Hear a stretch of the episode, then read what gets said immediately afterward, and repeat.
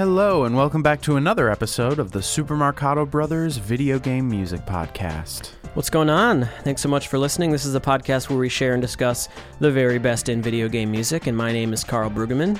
And I'm his brother, Will Brueggemann. And today on the podcast, we're discussing uh, games with Viking roar samples. A very obscure topic, uh, but there's actually enough to fill a whole playlist. No.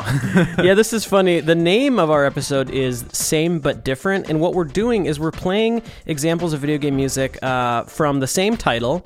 Uh, but different soundtracks. So, a game that came out that has the same title, but for whatever reason, maybe different platforms, different countries, separate soundtracks here. Yeah, and in some cases, really entirely different games. And this Yeah, is that's sort true. of a relic of the 8 and 16 bit era specifically when Mm-hmm. a big release would differ so majorly from console to console that in some cases they would just have entirely different music. Nowadays, Mm-hmm. if a game comes out on multiple current gen platforms, you know, maybe it's like a port. So like if you're playing the Switch version of a game, it's not going to be as graphically enhanced as other things, but Yeah. all the soundtrack and the meat and potatoes of the game are going to be the same and and that's been the case for several console generations. But the farther back we go you know the architecture of these systems was so different that oftentimes when uh, a project was coming out maybe it was like a movie licensed title or even like a big flagship enterprise like Sonic the Hedgehog or Mega Man, they would have to come out on all these different platforms, and they were really either entirely separate games or entirely separate projects. So this is going to be a fun episode because we're going to basically compare different composers' approach to often the same scenario or same level. Yeah. So we have two different types of games today. We have examples where it's literally the exact same game that's released on two different platforms with entirely different soundtracks. That's our favorite today. Uh, but we also will have examples where it's the same title but uh, really a different game, and so it's not surprising that that would have different soundtracks as well. So really cool stuff. Uh, what you guys heard, uh, keep that in your heads. That that's Factory from the Lost Vikings for the Super Nintendo. And that music was composed by Charles Deenen. Really fun, really groovy stuff. We're gonna move on to our first pairing. So again, keep that in your head, and let's let's take a listen to that same stage from the Amiga version. Uh, now, the Amiga version of the Lost Vikings was worked on by Allister Brimble. Now, there's some tracks that he basically rearranged Charles' music, and then there's some tracks uh, where he, for whatever reason, uh, did his own thing. And this is an example of a track uh, which is Well, original. and didn't Matt Furniss work on the Genesis one? Yeah, and Matt Furniss, like like Will said, worked on the Genesis one and did the same thing. Some of the tracks are reused, uh, you know, rearrangements of Charles themes, and some of them are original. So we might even hear at the tail end of this, we might hear a little bit of that Genesis um, of Matt's Genesis version of Factory. But let's start things off with the Amiga version of Factory from the Lost Vikings.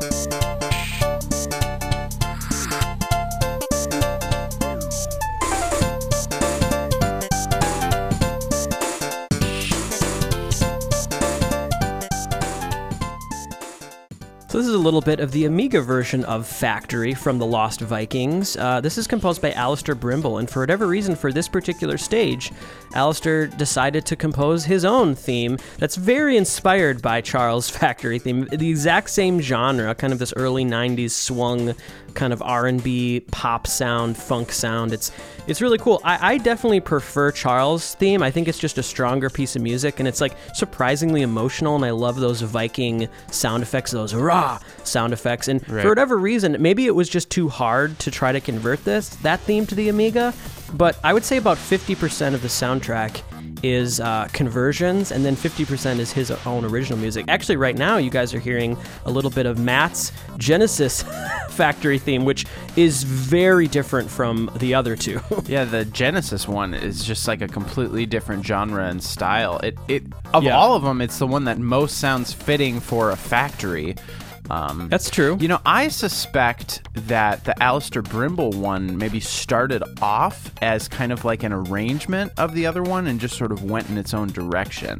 Because that, That sort of be. main riff feels similar. And like you said, it's the same sort Mm-hmm. of groove elements, but it just goes in a completely different direction. I agree that the Charles Deenen one, to me, it, it, uh, it's a little bit more cohesive with the overall soundtrack of The Lost Yeah, I Vikings. And part of it having that like raw sound there is helpful. It's very interesting how similar the, the soundtracks sound like instrument wise from the Amiga to Right. the SNES. They sound very similar, and I think there's no doubt that Allister was, at the very least, informed by Charles's composition. I think just that that second factory track, I really like the. I think it's catchy and fun. Mm-hmm. Um, it's just it's a little bit more goofy and lighthearted, where uh, Right. um, the original one feels just like a bit more serious.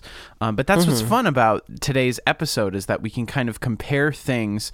Um, one to one, which is really fascinating because it's it's a, rare experience to get to see two different video game composers approach the same Well, task. three, really. You know, Yeah. this is one of the instances today. We have two more instances of this where we're actually doing a three-way comparison, which is a real treat. So that that's really awesome. So there you go. That was a couple different approaches uh, of the Lost Vikings from different composers. Very fun. Now this episode is different from. Um, we had an episode called Ports, which we had a similar format where we would play two examples of the same music uh, converted to different systems. So this is different because these are games that saw different soundtracks. Uh, let's move on. There was a game called 1943 Kai, which first came out for the arcade, and it was kind of like an updated version of 1943, which was an earlier arcade game. And this game is pretty insane as far as the composers. Here's the list of composers. This is a, a Capcom arcade game that worked on the original. It is Manami Matsumae, Takashi Tateishi, so the Mega Man 1 and 2 composers, Junko Tamiya, Hiroshi Tanemura, who did DuckTales, Tamayo Kawamoto and Harumi Fujita. So, really, an all star cast of composers that worked on this uh, arcade soundtrack. Uh, a couple years later, it was, re- it, or a few years later, it was re released for the TurboGrafx 16 or the PC Engine. And that release, for whatever reason, had an entirely original soundtrack. And so, we're going to be comparing today the arcade version of 1943 Kai as well as the PC Engine version. So, let's start with a track from the arcade version. This is called Air Battle A, and the lead composer here is Manami Matsumae. Let's take a listen.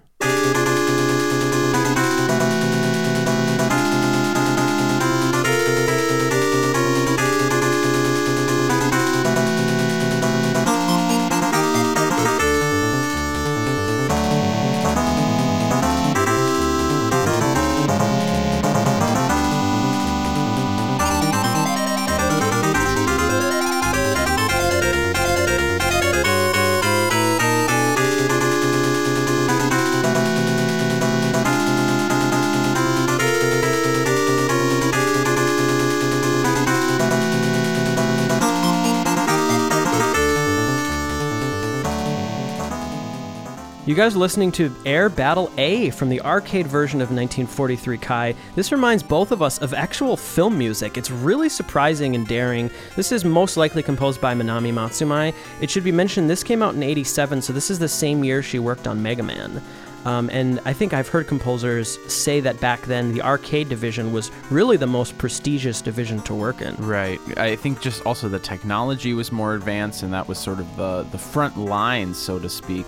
This track is so fascinating to me because, yeah, in terms of um, the chords and the the harmonies in, in this piece of music, it's very dissonant and very experimental. We have a lot of these kind of dissonant chord clusters and constructions that are sort of these odd slash chords with dysfunctional Yeah, harmony. surprising. It's the kind of thing that you might get in film music, but uh, groove wise and rhythm wise, it, it sounds like a kind of classic video game arcade theme. And it reminds me a lot of Matsumae's work on like Area 88, for instance. Well, I think so. Here's the thing this soundtrack doesn't all have this sound. There's a lot of tracks that are kind of jazzy and groovy and, and more video gamey. But I think since this is one of the first stage themes, I think they really wanted to have a level of sophistication, kind of gravitas to this experience. Uh, there's a lot of people that. At least when I'm playing arcade games, I might not even get past the first stage or the second stage. Right. And so I think uh, they definitely took this this early stage theme pretty seriously. I also think it stands out amongst video games. I mean, if this was a final boss theme, I, it wouldn't be that surprising. But the fact that this is one of the first stage themes and it's that level of like kind of dissonance and experimental writing, but it's really cool. There's something I really like about that. It's a nice track. Okay, so I did want to kind of show off uh, the two different sounds of these versions. So that was the arcade. Let's take a listen to an original piece of music from the PC Engine version, which was ported, I think, a few years after. This is still 1943 Kai. This is called Original Mode 6. And there were two separate composers that worked on this soundtrack. It's Hisashi Matsushita and Daisuke Morishima. Let's take a listen to Original Mode 6 from the PC Engine version. Here we go.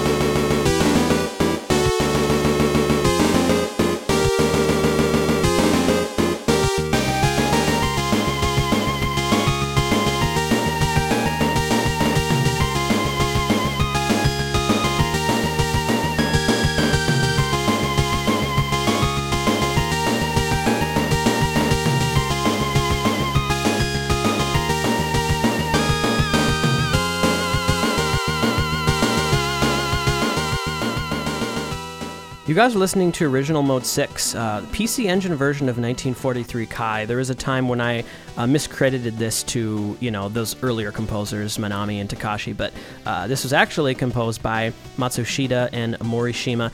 You know what's so ironic is those list of behemoth Capcom composers that worked on the arcade uh, this is a better soundtrack in my opinion. It, listening Yeah. to to this whole thing, it's a lot more cohesive and uh, it's just stronger for whatever reason. This PC Engine soundtrack, I think, is better than the arcade. Well, it's a little bit more what you'd expect from a video game soundtrack like this from this era. Yeah. Um, but yeah, it is just more. It's honestly more interesting to listen to because a, a track Mm-hmm. like this, it isn't. Um, it, it, it to me, it's a nice balance of like expected and unexpected, where it's like it, it's very satisfying and it sort of goes where you want it to go. But then there are those interesting harmonic shifts where it almost sort Those of key like changes. changes back into the It's original beautiful. key and uh, it's just a great arrangement. I like the drum part. It, it's Mm-hmm. to me this is more successful. I, I, I was really fascinated by the first track because I like how Mm-hmm. experimental it is, and it's fun to find a, a video game track from that era that's doing something distinct and different. But I think um, in terms of what each of them are going for, this to me seems a little bit more successful for the game 1943 Kai. I would agree, and and it is ironic because those those are famous composers that worked on the arcade version. There is something awkward about listening to arcade music of this era. I don't know what it is, but almost every time that there's like an arcade version and a console version, I almost always prefer the console version. I it's really strange. Um, I think there were some growing pains in the early days of arcade music. Just you know, to get it to sound good on those chips was hard. Well, and I think the thing to remember is that uh, if composers worked on the Sega Genesis, you know, they had years to get to know that specific sound. Uh, Yeah. But when you were working on an arcade game, it really varied from machine to machine. Uh, oftentimes, the composers were responsible for actually choosing what sound chip would be in the g- what would be in the actual machine and having Mm-hmm. to program for it. So I just don't think they got as much time really honing that those specific sounds because then they would have to move on to newer technology and a newer machine where I mean That's a if really you think about like the NES people were working on the NES for I mean it was almost like 10 years the lifespan I think to like 94, yeah. so uh, people were so used to it Yeah, that's an interesting soundtrack. Um, you know, there's are a couple pieces of music uh, on the TG16 version um, that are arrangements of the original arcade. So there is some reusing of that original music, but even that stuff sounds better uh, than than the original. So really interesting example there. Let's move on to uh, one of the first things that both of us thought of when we wanted to do this same but different episode. So this is an example of two different soundtracks for the exact same game, the exact same system, too. That's pretty rare. Um, the Japanese original release had a soundtrack, and the American release had an entirely different soundtrack. Now, this is Sonic CD, uh, and for whatever reason, some of the people at Sega at the time thought that uh, the US release needed more souped up music or music that would fit the American market more. I don't really know why they thought that. I thought the Japanese version was fine and there was nothing wrong with it. Um, so they hired Spencer Nilsen as well as David Young uh, to compose a new soundtrack and even I, I think a new theme song. That intro theme song I think is different. I so I will say I do like the American theme song um I like the American theme song. I will say that the actual stage themes uh, are not very good in the American version. So, so let's take a listen to probably the most popular stage theme in the game. The first one you hear, this is Palm Tree Panic Present. Let's start off with the original Japanese version. This theme was composed by Naofumi Hataya. Let's take a listen.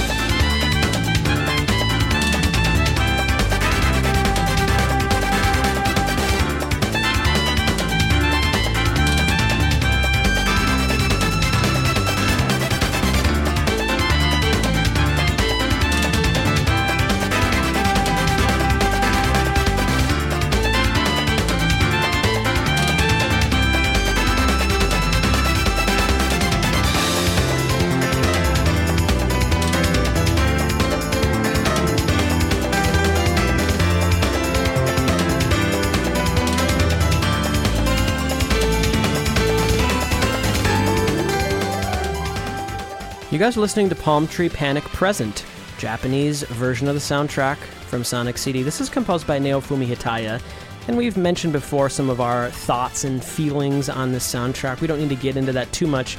At the end of the day, this is a really fun piece of music. It's very lively. Yeah. It doesn't have a lot of semblance of previous Sonic music, for better or for worse, but it's a lot of fun. And, you know, listening to this, it's like, oh, okay, yeah, I- I guess this works.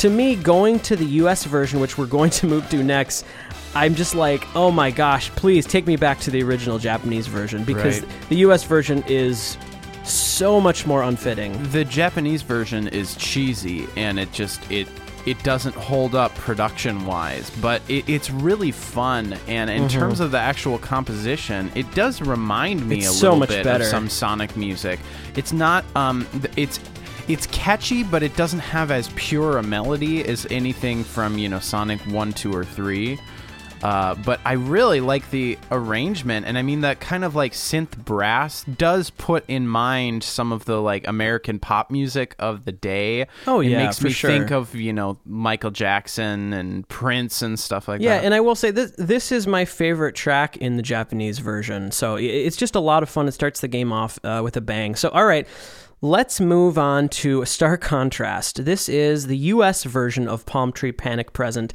Now, they definitely were listening to the Japanese version and very inspired by it. It even starts out with similar percussion. It's a similar overall sound, um, but to me, something about it is, is just not quite working.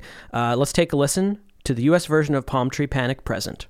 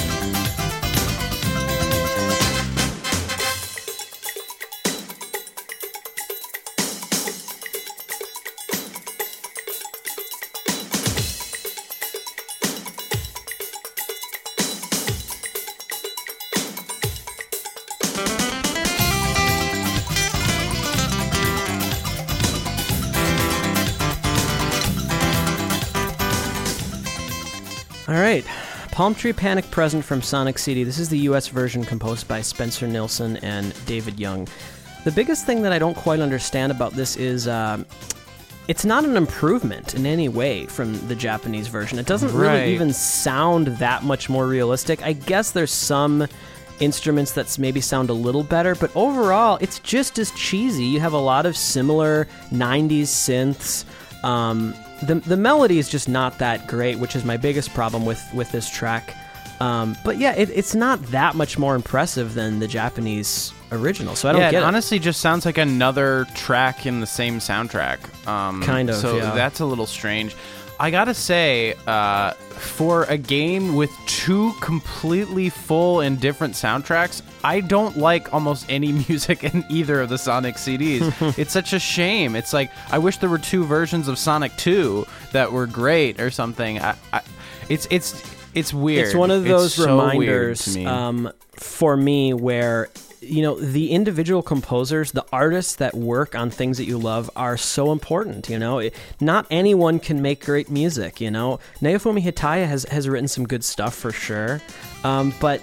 I'm sorry, you know, he's not on the same level as Masato Nakamura, as Yeah, not Jun. Senoue, as Michael Jackson. So you know there Right. is there is something to be said about these individual artists that you love. Right. I, I also just think the Sega CD was such a weird experiment, and the idea of having CD quality audio in a game that looks like a Sega Genesis game, it just Mm-hmm. uh, it doesn't fit. It's very bizarre. It's it's so strange. Yeah, because the graphics don't look more advanced. It's like having an orchestral soundtrack for an NES game. It just like it doesn't Mm-hmm. it doesn't fit. It- Like your imagination is, I, I to me it takes me out of it. Yeah, visually it seemed it seemed like in Sonic CD they were going for like in between Sonic 1 and 2. It definitely didn't look more advanced graphically. So it was weird that the music was so much more technologically advanced. It, it was really weird. And the problem is, then it's like it, the music actually s- holds up worse than Genesis stuff because it doesn't have that charm of like being Yeah. old fashioned. Now it just sounds outdated. You hear the bad synths and the bad kind of general MIDI Yeah. sounds, and it's just sort of like.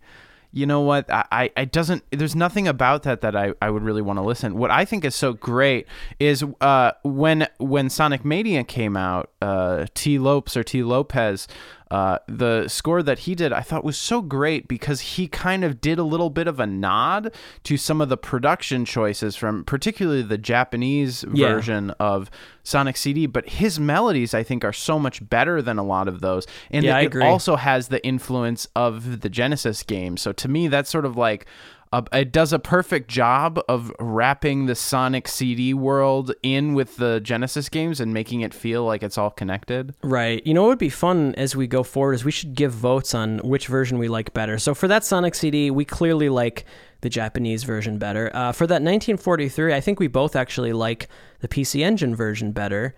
Uh, what would you say about Lost Vikings? What version do you prefer? I don't know. I was actually feeling the Amiga one, but then Okay. when you started talking about that you like the SNES one better, I do think the SNES one is a little bit more serious. And then I Mm-hmm. do think that the um, Matt Furniss one maybe fits better for the stage. That one's sort Sure. of a tie for me. Okay.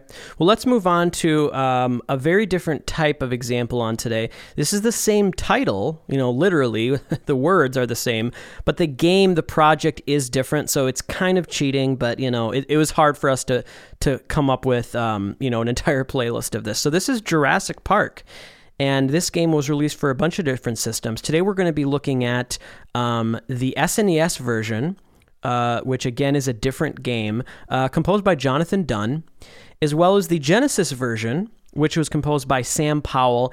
And then we're going to have a brief taste later on of actually the Master System version, which was composed by George Bruns and Terry Gilkison. What's interesting about uh, Jurassic Park is that the Nintendo and Sega versions were completely different games. Both the Nintendo versions were overhead kind of. I don't know. I guess you'd call them like adventure shooter kind of games. Like you walk around and collect items and shoot dinosaurs, but it's like this weird overhead view. Right. Um, and I think the Genesis one is like way more classic. It's just sort of what you'd expect: side scroller, platform. It's a better game, yeah. Yeah, But um, not necessarily a better soundtrack. We'll get into it. Let's start off with the SNES version, which is a really weird, quirky soundtrack in that it doesn't remind me of the emotions you would expect to hear in Jurassic Park. It's very chilled out and kind of techno and groovy, and it's cool music, but it's weird that it's for Jurassic Park. This is Triceratops Trot by Jonathan Dunn.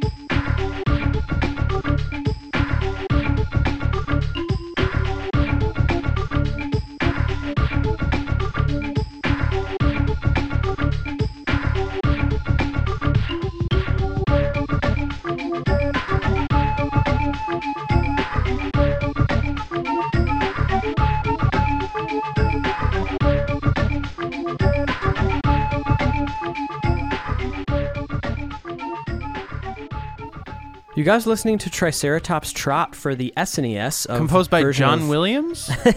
Jonathan Dunn Williams. No, Jonathan Dunn. This is Jurassic Park. Um, and yeah, I'm definitely getting some David Wise vibes. Uh, I believe this uh, came out actually before Donkey Kong Country, so it could just be a coincidence. I really like Jonathan Dunn. I think he's a great composer.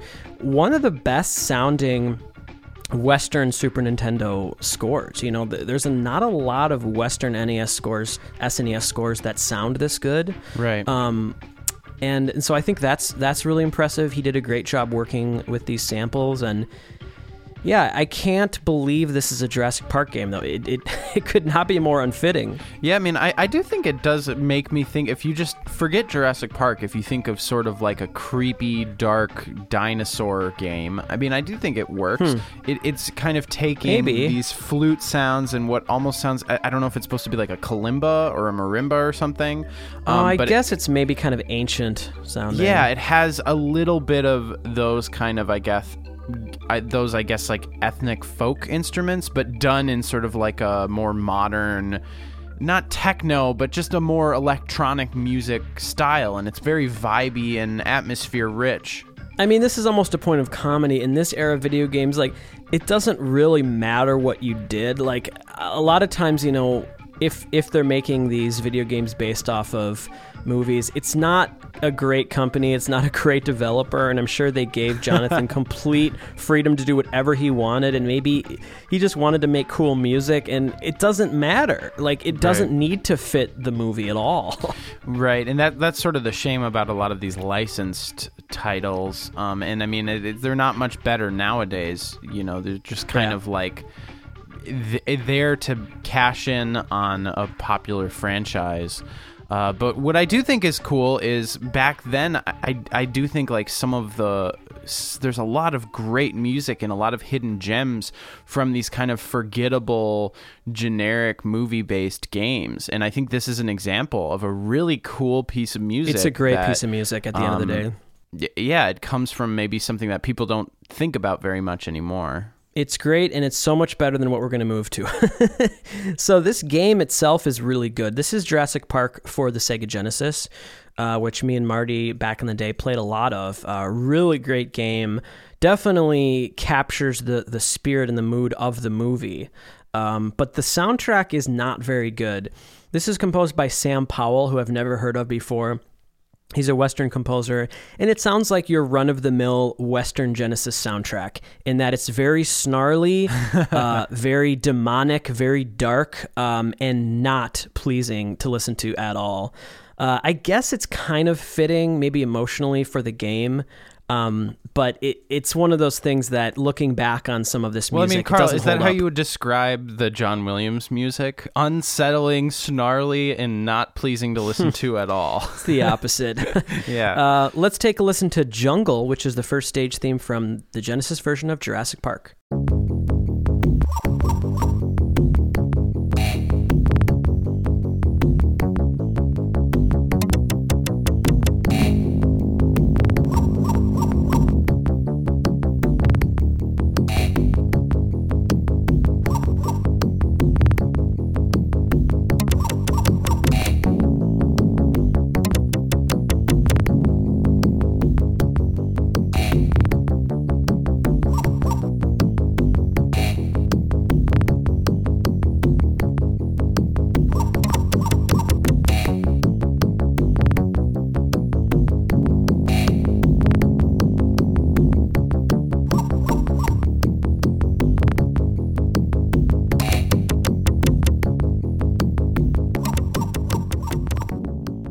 You guys listening to Jungle.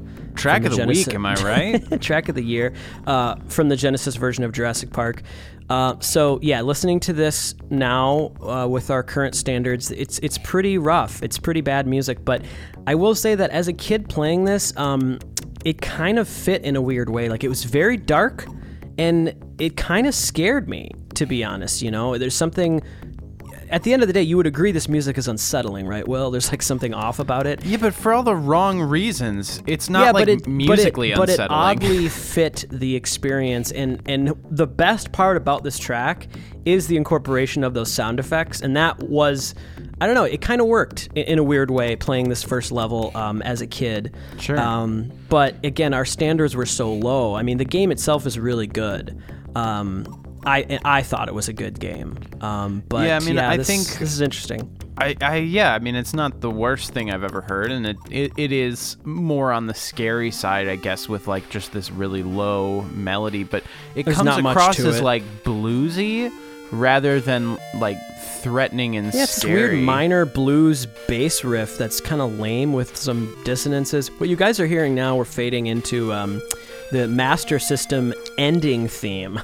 this is by George Bruns and Terry Gilkison. So, so I think that was maybe a totally different game. Um, and we just wanted to give a taste of just how different that Master System soundtrack is, too. Right. Yeah, it, it's interesting. Again, that that's something that doesn't always happen anymore when you have these licensed games and there were so many different versions of them. I mean, I bet a Mhm. lot of people made money. So I mean, good for them. It's probably good for the economy. Uh. Yeah. but yeah, not not the best in the way of art. All right, so Will, what's our official vote? I know they're all slightly different games, but what soundtrack do we prefer? Definitely, definitely the the Triceratops trot. I mean, that was a legitimately cool piece of music, and it's funny because I've played both the games, and I definitely prefer the Genesis one. I, I don't think it's a masterpiece, but it definitely feels more like the mood of the film. Where the Super Nintendo one, it's bright and colorful, and it's this weird overhead thing. I, I prefer the Genesis one, but I mean, good lord, that soundtrack is just uh, not something I'd want to listen to. You know, I have a funny memory. Uh, we rented Jurassic Park at least three times um, at the local video store for the Genesis and, and loved the game. Marty came into some cash. I don't know if it was allowance or birthday money or whatever. Um, he's pretty young. We're, we were both young at this point, and he was telling me, "All right, I'm going to go to the store. I'm going to buy Jurassic Park, and we're going to own it." And I was so excited, and I was waiting for him to come home. He comes home, and he takes the box out, and it's Jurassic Park Rampage Edition. I, for some reason, I instinctually knew that this was a bad decision. I was like, Marty, why did you get this? And and someone talked him into getting it, maybe at the store, maybe it was cheaper. I don't know. Um, it actually ended up being a totally different game he he enjoyed the game. He played it a lot actually. It wasn't a bad game, but it was it, I was disappointed because it wasn't the original Jurassic Park game. And I actually want to go back and listen to that soundtrack. Well, it's the colors are the original Jurassic Park game is like moody and creepy, and it has that great intro where you see the T Rex like Yep. from the movie breaking out, and Mm-hmm. it's dark and grim. Where the Rampage edition, which edition is so misleading, they should have called It's it. It's a different game. you know, uh, it's another game. So I mean, that's so stupid. Uh, horrible branding. Yeah. But I want to go back and listen to that because I haven't heard that in years, and it's probably equally bad. But um, that would Yeah, be fun. but that game is more like colorful and bright, and it's not as scary. Um, but yeah, that was just a bad marketing. Why didn't they just call it a sequel? Because if you already own Jurassic Park and they made another game, you probably wouldn't get it because you're just like, oh, I'm not going to get Yeah. the Rampage edition. I already have the regular edition. It was so funny though. I was so upset at him. I was like, "Why did you get this version?" but I think he made the most of it, and, and it when it was a pretty good game actually. I think both of them were, were pretty fun. Right. Uh, all right, let's move on to an interesting example. This is um, an example of the the exact same game for the most part, released on two different platforms, but for technical reasons and for time reasons, uh, there is an entirely new soundtrack uh, made. This is Donkey Kong Country 3, and we actually were privileged to speak with David Wise about uh, his reasons why, for the GBA release years later, why he had to make an original soundtrack for it. Uh, let's start off with the SNES version, which was primarily composed by Eveline Fischer. Dave did work on this version, did I think five pieces of music. This is one of the pieces that Eveline uh, composed, and and we wanted to try to find the same stage for both of these to really compare it and it was really weird because going through both soundtracks it seems like the tracks where Eveline was really shining and really doing something special those seem to be Dave's weaker tracks and then the tracks where Eveline was kind of phoning it in, those were Dave's best tracks. So it was really odd, um, kind of like the gaps that they each had. But this is one uh, that both of them were pretty good. This is Cascade Capers. Uh, let's listen to this, uh, composed by Eveline Fischer.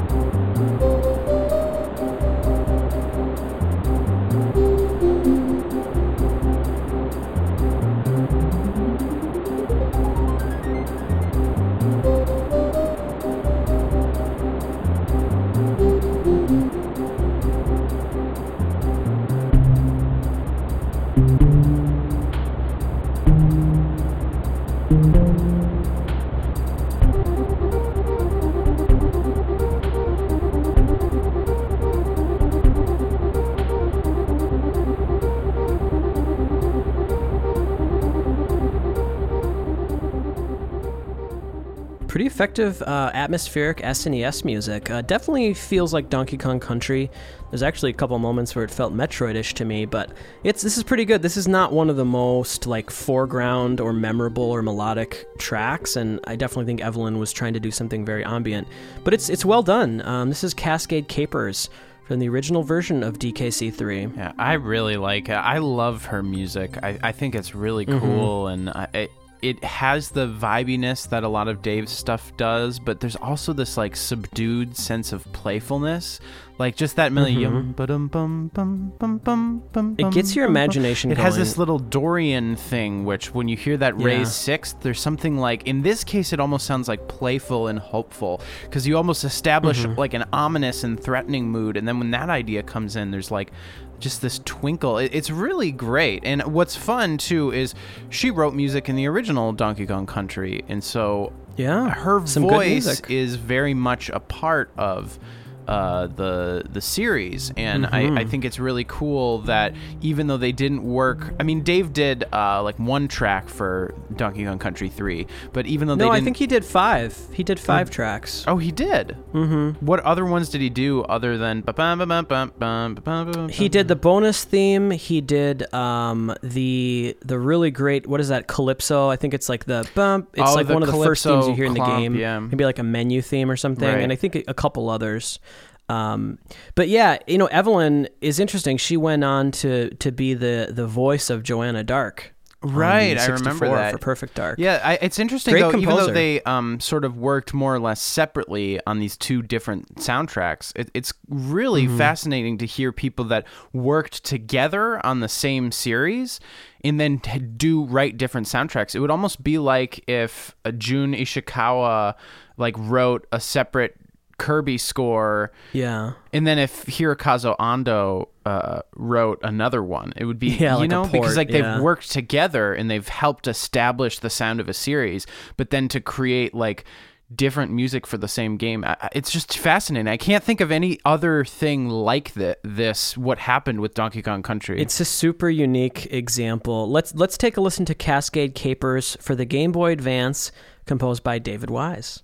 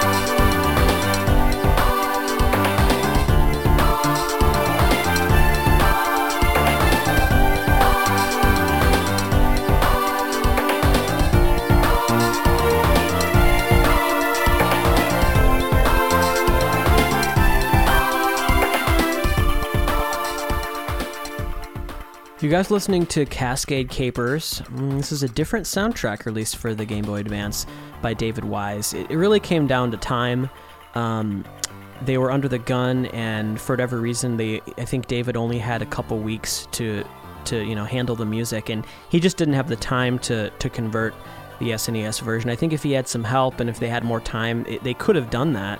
Um, but you know, it, it was quicker for him to, to make an, I'm an original so soundtrack. glad he did because it's kind get- of a gift. It's like all this hidden, you know, Donkey Kong Country music that I honestly never knew about. and a lot of it that sounds so similar to what he did for Tropical Freeze. To I be know, honest. it's like, so This sounds like a Tropical Freeze track. I even think there might have been uh, times in that score when he did like you know, consciously call back to some of this GBA music. Right. Yeah. Um, it, Oh, it's really good. Yeah. So, so Will, what is your overall vote of? You know, you've heard both, not just these tracks. You've heard both of these scores. Uh, w- which one do you prefer? This is really hard because the Dave one is more catchy. It's more like what I want from a Donkey Kong Country thing. It has a little bit of that atmosphere, but it has a catchy kind of swung groove kind of thing going on. It's hard Yep. because the Game Boy Advance is so much more limited. You know, I, I, I feel like Eveline's track has much more mood to it, and it's more interesting to listen to. But it's also it's mm-hmm. like it's an unfair advantage being on the Super Nintendo. Well, also, I think if we asked Dave this, he would say, "Oh, are you kidding? Absolutely, the original is better." Because he, he, he was really stressed to have to do this, uh, and so there's no way he would consider this definitive. And he did work also on the original. So I definitely prefer the original. Um, playing the game as a kid, it worked. It worked like a like a charm. I mean, I don't Right. think there's as many melodies that are as iconic in the third one, but uh, the game is is amazing, and the soundtrack worked really well. Uh, and for me. The third one is just uh, the GBA uh, version, I should say, is just not as classic because I just And the didn't bonus theme that he wrote for Donkey Kong Country 3 might be his greatest piece of music ever. I It's mean, so good.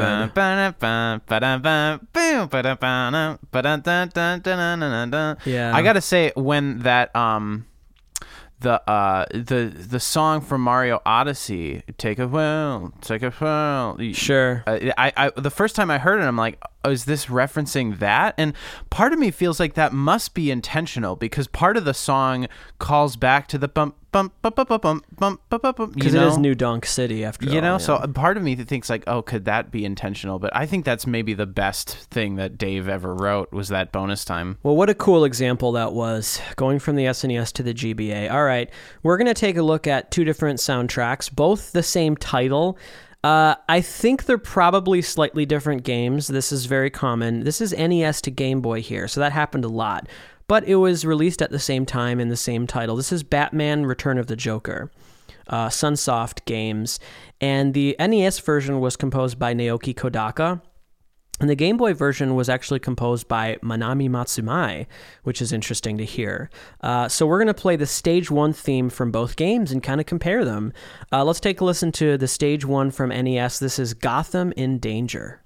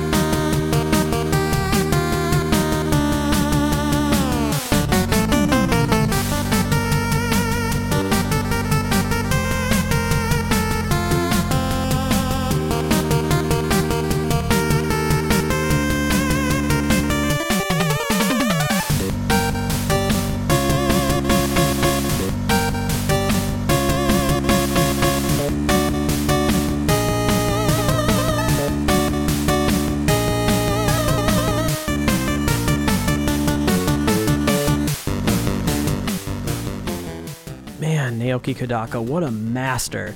This is Gotham in Danger, the stage one theme from Batman Return of the Joker, the original NES version. It's so phenomenal. God, he he just there's really no one else like him. I'm so sad that he left composing video games. Yeah, dude, this is amazing. I mean, I'm excited to hear Manami's track because she's like the grandmother of video game music. Yeah. Uh, but gosh, Kodaka, I mean, There's no way to top this. I mean, first of all, how he implements for the NES is just uh, legendary. But his melodies are so great and so perfect for Batman because it it's it has this brooding darkness, but it still has this sort of video game pop rock energy to it. Man, he just really knocked out both of these, you know, Batman and Batman Return of the Joker scores. And then when you hear some of his other stuff, like the music he did for like the Gremlins or what is it, Gremlins 2 and uh, yeah, Gremlins 2. Journey yep. to Silius. It's kind of like, Mm-hmm. oh, that's just sort of his sound. You know, he was just the perfect choice for for that. And I mean, I love the Sunsoft music. Yeah, one thing we should mention, you know, because I always like mentioning the, uh, you know, the unsung heroes is almost every NES score that um, Kodaka worked on, he was joined by sound programmers Nobuyuki Hara in Shinichi Seya. And uh, so they were definitely responsible for achieving some of these really badass sounds. Um, you know, with Kodaka leading the composition. Dude, so. but like that that that part where I like that so cool good. triplet thing is so awesome. Like, oh man, it's got so much personality, and it, it and this is an example of. Okay, yes, this doesn't sound like Batman film music, but it really fits the character. It's dark, it's cool, it's moody. It it really fits. This is one of the best examples of video game music back in the day that really fits uh, you know, this beloved character. Um, let's take a listen to the stage one theme from Batman Return of the Joker for the Game Boy. And I haven't played this version, so I don't know. I just assume it's a different game, but it has the same title. This is composed by Manami Matsumae. Let's take a listen.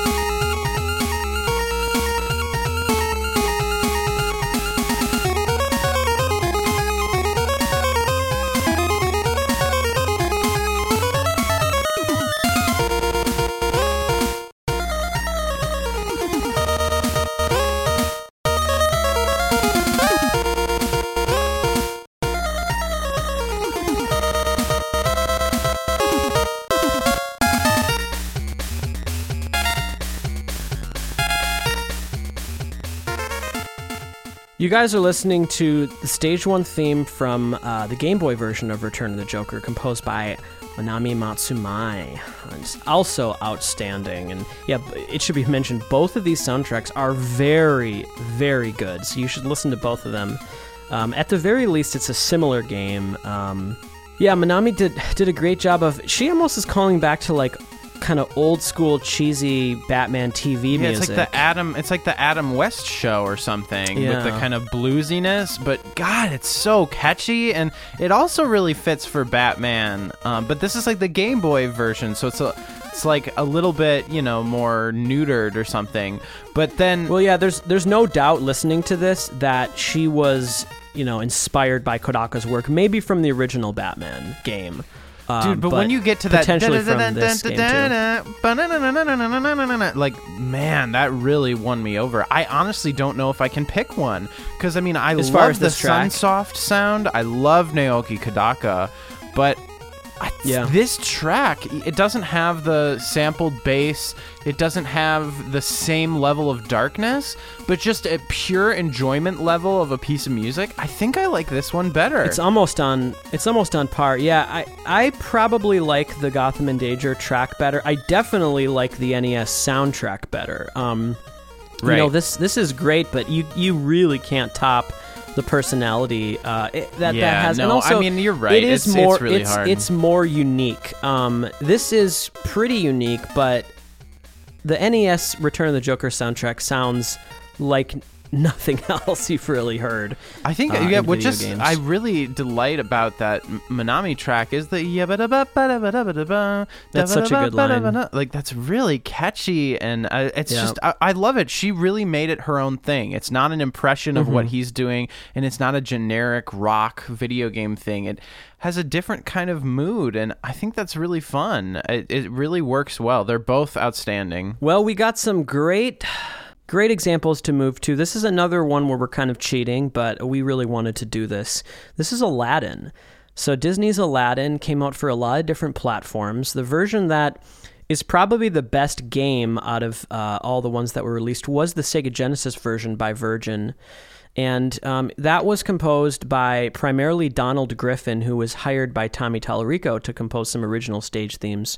Um, and do some arrangements of Alan's music. Well, and the interesting thing about the Genesis version of the Aladdin game is they actually uh, there were some Disney animators who helped to work on the Right. game and work on the animations, and that wasn't the case for the Super Nintendo version. So even though Yeah, the Super totally Nintendo is a more powerful system, it has a wider color palette. Looking at just a still image from both the games, you might think that the Super Nintendo one looks better, but it's just more generic movement. Where one of the fun Yeah. things about the Genesis game is it has this really great artistic style, and all so of the character yeah. animations really feel like something from a Disney film. And it's it's no surprise to fans of the podcast that soundtrack wise, we really prefer the Genesis. You know, Yeah. Donald's music is so wonderful and is so much more fitting for the vibe that was established by Alan in the actual film. So yeah, I mean, I think I think Donald Griffin may have created uh, the best Sega Genesis soundtrack. I mean, that that might be like a bold claim because you're going up against like all the Sonic, but other than Sonic. I will say that I think Aladdin is the best non-Sonic Genesis title by far. Hmm. It's incredible, yeah. So what we're gonna do is we're gonna play. Uh, this is another one where we actually have a third example. So we have the Genesis, we have SNES, and we do have NES as well. Just a taste of that uh, later. So we're gonna all play the same stage. This is although they're different games, they all did have a stage in the Cave of Wonders, and so we're gonna see how these composers would score that that feeling. Let's start off with Gloomy Tune, which is the Cave of Wonders stage theme, composed by Donald Griffin.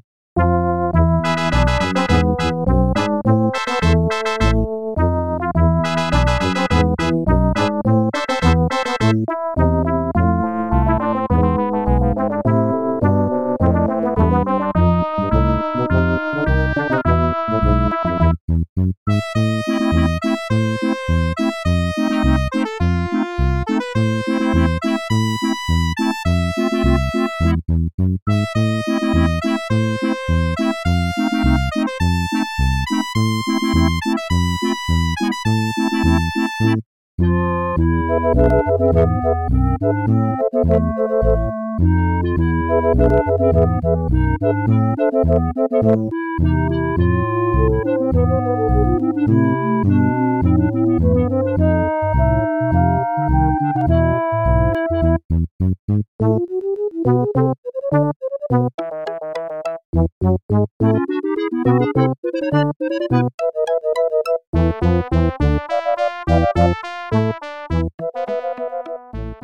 guys are listening to a classic for us. This is Gloomy Tune from the Genesis version of Aladdin, composed by the wonderfully underrated Donald Griffin. He did such a remarkable job uh, making music that is so fitting with the Aladdin film and Alan Menken's music. Like this melody sounds like it could be an Aladdin song. yeah, I mean, it's that it's that pure and melodic. It's so good and it has the same harmonic style. It's this is an amazing track. Right. In that, that kind of old 1930s jazz, kind of swanky Cab Calloway Yeah. thing that they were going for. It's like all of uh, Donald's music goes for that and almost goes even farther in, in and soups up like the instrumental jazz quality, which is what I love about his score, is because it's like.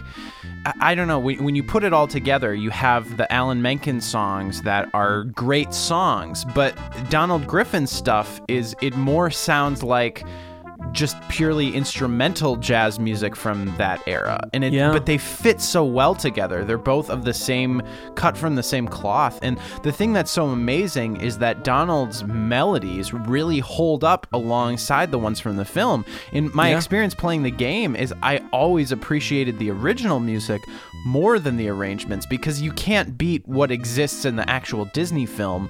So Right. it's like hearing the original music that it just works so well on the Genesis. It's so melodic. I mean, this this tune, yada, da, da, da, So devious. yada, da, ba, da, It's beautiful. I mean, it's just, it's so pure. It's just, I think it's perfect. I mean, th- there's very few video game composers that I think are capable of writing like a truly perfect melody. And I think we've always tried to call it out whenever it happens. I mean, uh, this is why I love Koji Kondo so much.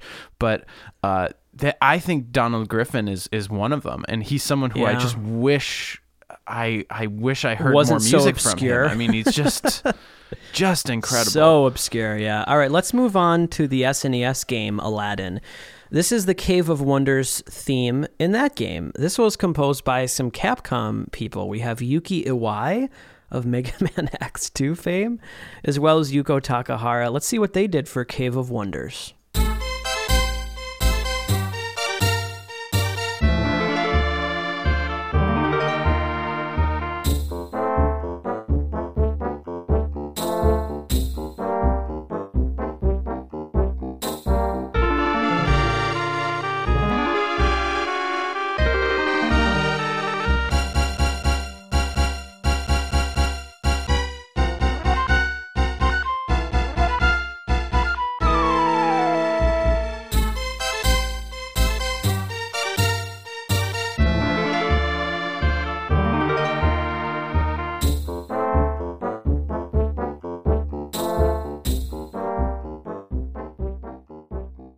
Guys are listening to Cave of Wonders um, from the SNES uh, Aladdin game, composed by Yuki Iwai and Yuko Takehara. This is a pretty interesting piece of music. It's kind of experimental and kind of pretty. Um, it's nice, but to me, it doesn't really have anything to do with Aladdin. You know, it doesn't remind me of of that movie. It's it's not kind of the the harmonic sound that Alan established. Yeah, I Um, mean, it's not it's not that outside of the place from like some of the elements of the score, and I think that the Mm-hmm. Super Nintendo game maybe tries to capitalize on the orchestral side of things more. But what I love about the Genesis game is that every stage feels fun. It's the it's the harmonic language of the songs from the movie, not the score. You know, you guys are It- hearing the NES version right now. and but having that like big band sound is part of Aladdin, and so it's like the Genesis game just feels more fun to listen to, and that SNES track was was good, and it was doing what the Super Nintendo does best. But I mm-hmm. mean, you just can't even compare them on a on a sheer like Yeah, there's no comparison. compositional level. I, I think. Yeah, every single element of the Genesis Aladdin game is is superior. The game itself, it looks better. It's a f- more fun game. The soundtrack is worlds better. So yeah, it's pretty clear which one we prefer. You know, Karl, I don't know about you, but I feel like it's like I don't know. I've always been kind of like on the side of like melody is the most important thing. But the more I study music, the more years that I spend like writing music and composing, like I still I think that even more so that melody is the hardest thing because it's the only aspect of music. Well, I, I shouldn't say the only, but it's one of the many aspects of music that you can't exactly learn in a clinical sense the way that I think you can with like um, harmony and a lot of like theoretical concepts, you can kind of learn and have access to a tool belt, so to speak. Right. You know, like with groove, there's certain things that you do to make a groove feel good. And with harmony, there's certain functional chord movements that you do to make it be satisfying. But with a melody, it- you can't like put it in the same. You know, there's not a formula because the melody is what makes Yeah. it distinct to that piece of music. Yeah, I mean, there's there's no doubt that Donald is is so gifted at coming up with uh, timeless melodies, and a lot of times informed by a lot of different genres. You What know, does I he know do it's kind of an now? obscure. I have no idea. I mean, he's pretty old now. uh, man. It's it's a pretty goofy game and soundtrack, but he did the PC version of Mario is Missing. And one thing that I love about listening to it, I have the MIDI, the original MIDI files actually. And one thing that I love about it is he composes in so many different genres. He does a classical homage, he does, you know, a country thing, a blues thing, a jazz thing, and he he's such a you can tell he's such a scholar at so many different kinds of music, and it really comes across um, in his in his original stuff. See, So I wish he would have that's great. gotten like you know like someone like Bruce Broughton who wrote for a lot of uh, television shows like Dinosaurs and Tiny Toons and stuff like. Yeah. I, I would love to hear like a Donald Griffin you know Saturday morning cartoon. Yep. All right, let's move on to a super fun example and one of the first things we thought of as well. This is an example of a video game that was released on two different platforms and the it was the exact same game but they wanted to make a different soundtrack to take advantage of the different technology. This is Sonic 3D Blast. We're going to be comparing the Sega Genesis version, which was um, led by composer Jun Senoue as well as the Sega Saturn version, which was composed by Richard Jakes. Uh, let's play the very first stage theme, which is probably the best stage theme in both of these soundtracks, actually. And this is a great example because these are both really strong uh, tracks. This is Green Grove Zone Act 1 from the Sega Genesis.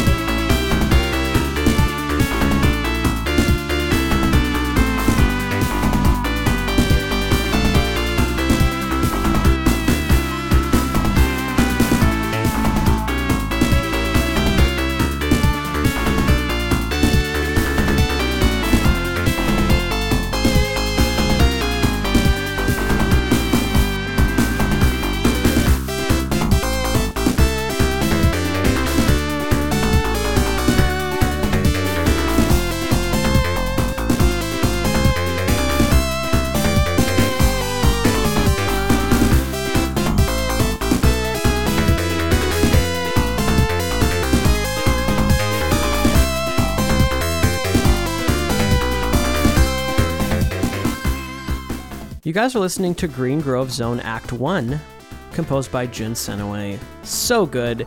Really one of the best Sonic themes, and that's that's saying a lot. Uh, this is not a score that, you know, is considered one of the best Sonic soundtracks, um, and it's not, but it has within it some absolute gems, and this is this is one of them. This is such a great melody. It's so fun. Good lord, this is amazing. This is the best So thing that Jun Senoue ever did. Like hands, Hands down. I mean it. This rivals Masato Nakamura's best stuff. I mean, it's just just outstanding. It's outstanding. really amazing. You know, in, in one fitting thing that you're hearing is you're hearing the bass instrument from Sonic 1, but you're hearing the drum samples from Sonic 3. And there's something beautiful about that because it kind of parallels what he's doing compositionally. dude and i just I, the the way that this song ends is my favorite thing the way that it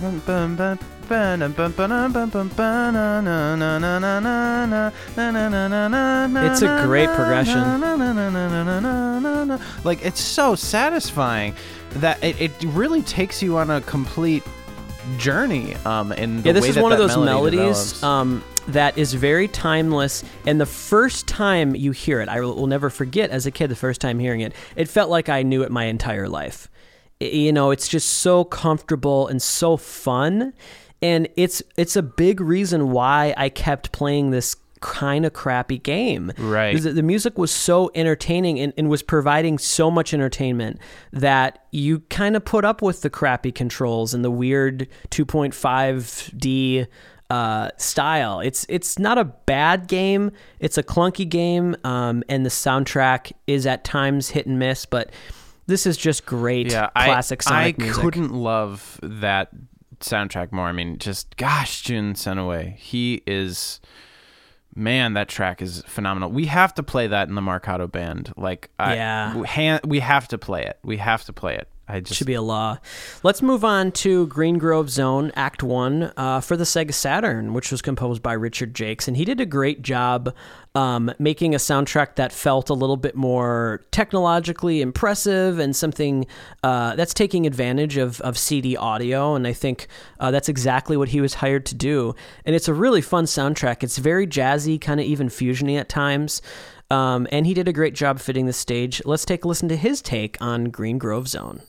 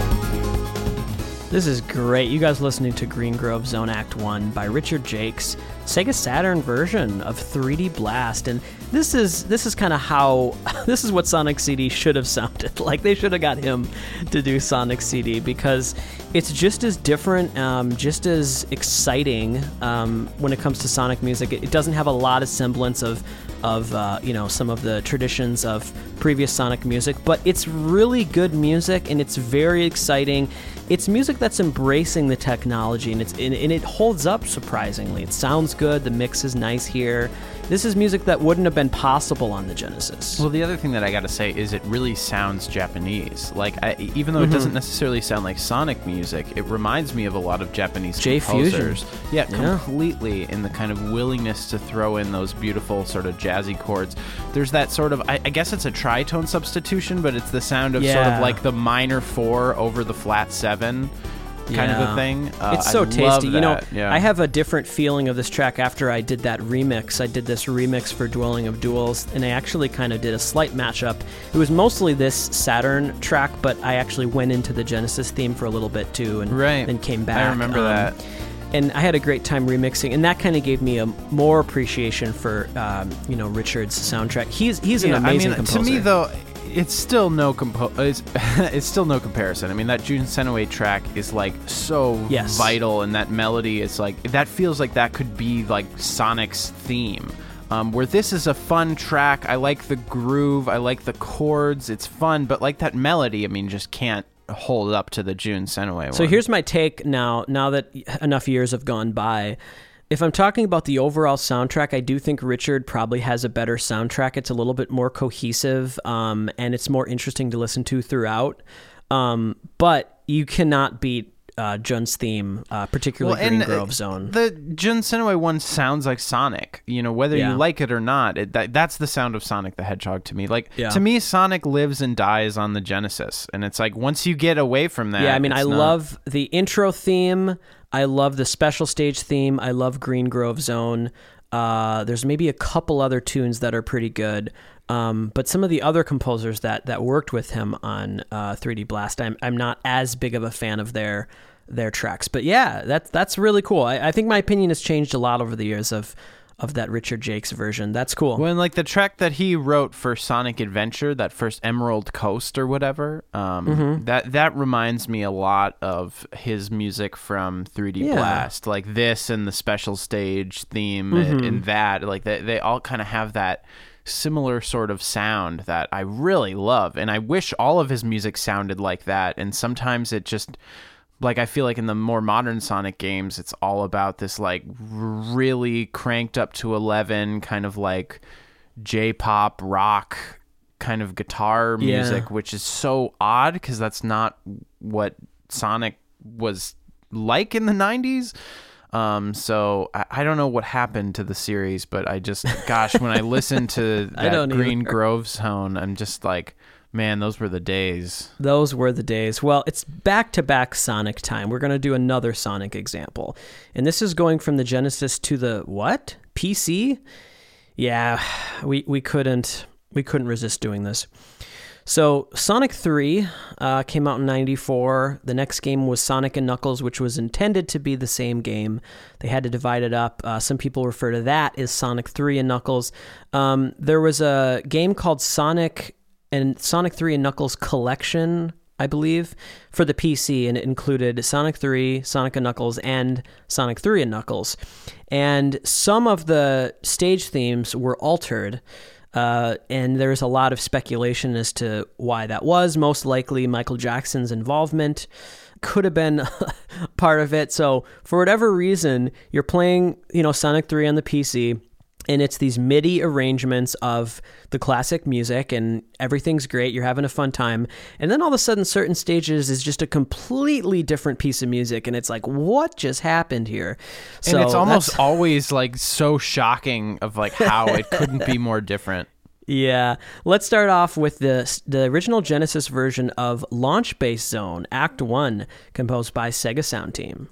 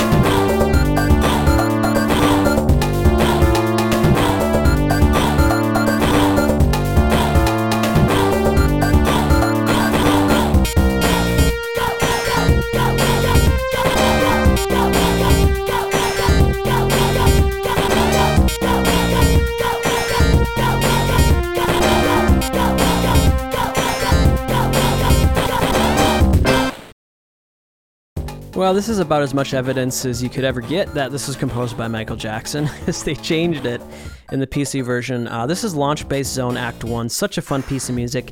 Know, I have some interesting opinions on, on both of these versions. I actually don't think either of them are that fitting for the actual stage, especially if it's supposed to be a final stage, which maybe it wasn't originally and that's that's why but it's a really cool piece of music with a lot of personality and it's classic sonic 3 i do want to list all the composers um, that that are credited uh, to this game we have tatsuyuki maeda tomonori sawada sachio ogawa masayuki nagao masanori hikichi uh, miyoki Taka- takaoka Jun Senoue Michael Jackson, Brad Buxer, Masaru Setsumaru, and Yoshiaki Kashima. That's all of them, folks. You know what's crazy? With that many composers, it almost makes you think it's like for the non Michael and Brad stuff, it's almost like every single track was written by someone different. It's very Um, possible. or maybe just there's just, because like, three there's not that many together. tracks, you know. I mean, that's just so insane that there are that many composers. There's n- are, are there even Well, that many these- distinct pieces of music? You know what's weird, Will? Two of these composers, one of them is Hikichi, and I can't remember the other one, uh, worked on um, quintet games like Terranigma. Oh, he did. So the Terranigma composers were involved in Sonic 3. I didn't quite make that connection until recently. It's pretty insane. yeah. Uh, all right, so now let's take a listen to the PC version of Launch Base Zone Act 1. And I've tracked down the composers who did this release. This is Shigeaki Iri and Masaki Nijizawa.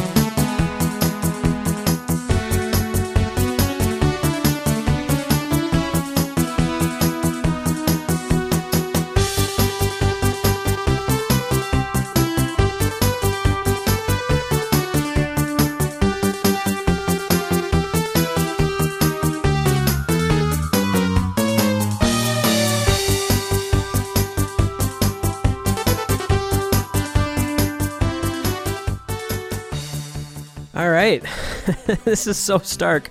This is the PC version of Launch Base Zone Act 1. It's so goofy. It couldn't be more different. If you tried to make, okay, what's the most different piece of music I could do from that MJ thing? It would probably be be, be this. right. Um, yeah, both of them are not particularly fitting for the stage, but this is definitely less fitting for Launch Base Zone. It's a cool track. Uh, it's, it's kind of fun. I really it doesn't like sound like melody. Sonic though. See, I disagree. I feel like if you gave this one a Genesis treatment, it, it would. Oh, it would I've heard people Sonic-y. do that. There's, it's all over YouTube. It. I don't know. I, I don't think it does. I mean, I guess the very intro statement. Uh, to me, that, that theme, part though, that goes dun dun dun dun dun dun dun, dun like that that that chord move. It might sound like melodic. It kind of sounds like modern Sonic. Sonic. Yeah, I, I'm I'm not as big of a fan of this track as you are. Uh, it's it's okay. It's just like Yeah, I mean, it's nothing. It's nothing amazing, but I Yeah. mean, for I don't think it's terrible. I mean, I think that's kind of a catchy little melody. Bum, It's bum, not bum, bad. Bum, bum, bum, bum, bum, bum, bum. it's kind of hilarious when you compare it to the original. Um, so Will, this is a tough choice, but which do we prefer here? Uh, I, I mean, I gotta go with the Genesis PC. one. Oh, oh sorry. Yeah, me, uh, me too. But I see. I feel like you're making a joke. Like the PC version is so obviously terrible, and I mean, it's like, yeah, it's general MIDI sounds that aren't good. But It's not I think terrible, it's a good. but um, it's laughable when you compare it to the original. I mean, I, I like the original launch base zone mostly for that kind of boom, boom, boom, boom, boom, boom, boom, boom, boom, boom, boom. Like, there's something about that uh, idea how it's sort of like leaping up that makes me think of like, Do you remember how the um isn't Ice Cap one of the ones they changed too?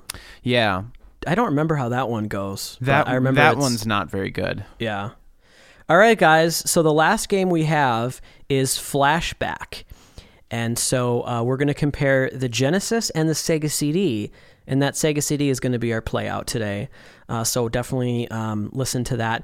Uh, this was a game that came out for the PC. It came out for a lot of different consoles, including the Genesis and the Sega CD. We thought this was an interesting pairing because these two soundtracks were apparently worked on by the same people, but had some different music uh, that was separate to them. Uh, so, what we're going to do is we're going to play the ending from both of these scores, starting with the Genesis ending, and then we'll play you guys out with the Sega CD ending.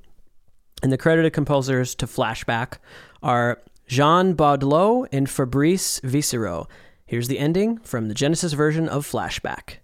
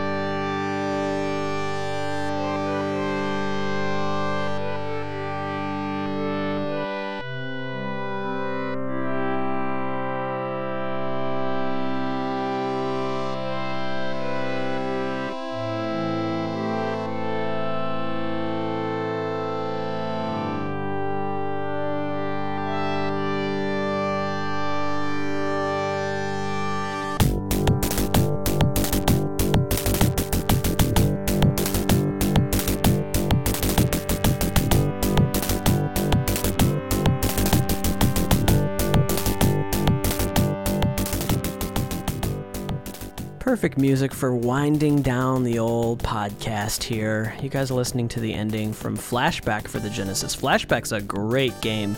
We played it for the PC back in the day. Um, and there's there's I think a few different, slightly different soundtracks um, for these different systems. Now this is an interesting example because I was listening to both of these, and you guys will hear it uh, uh, in a little bit. The Sega CD version is melodically, I think they do use some similar statements, um, but but they're but they're very, very different.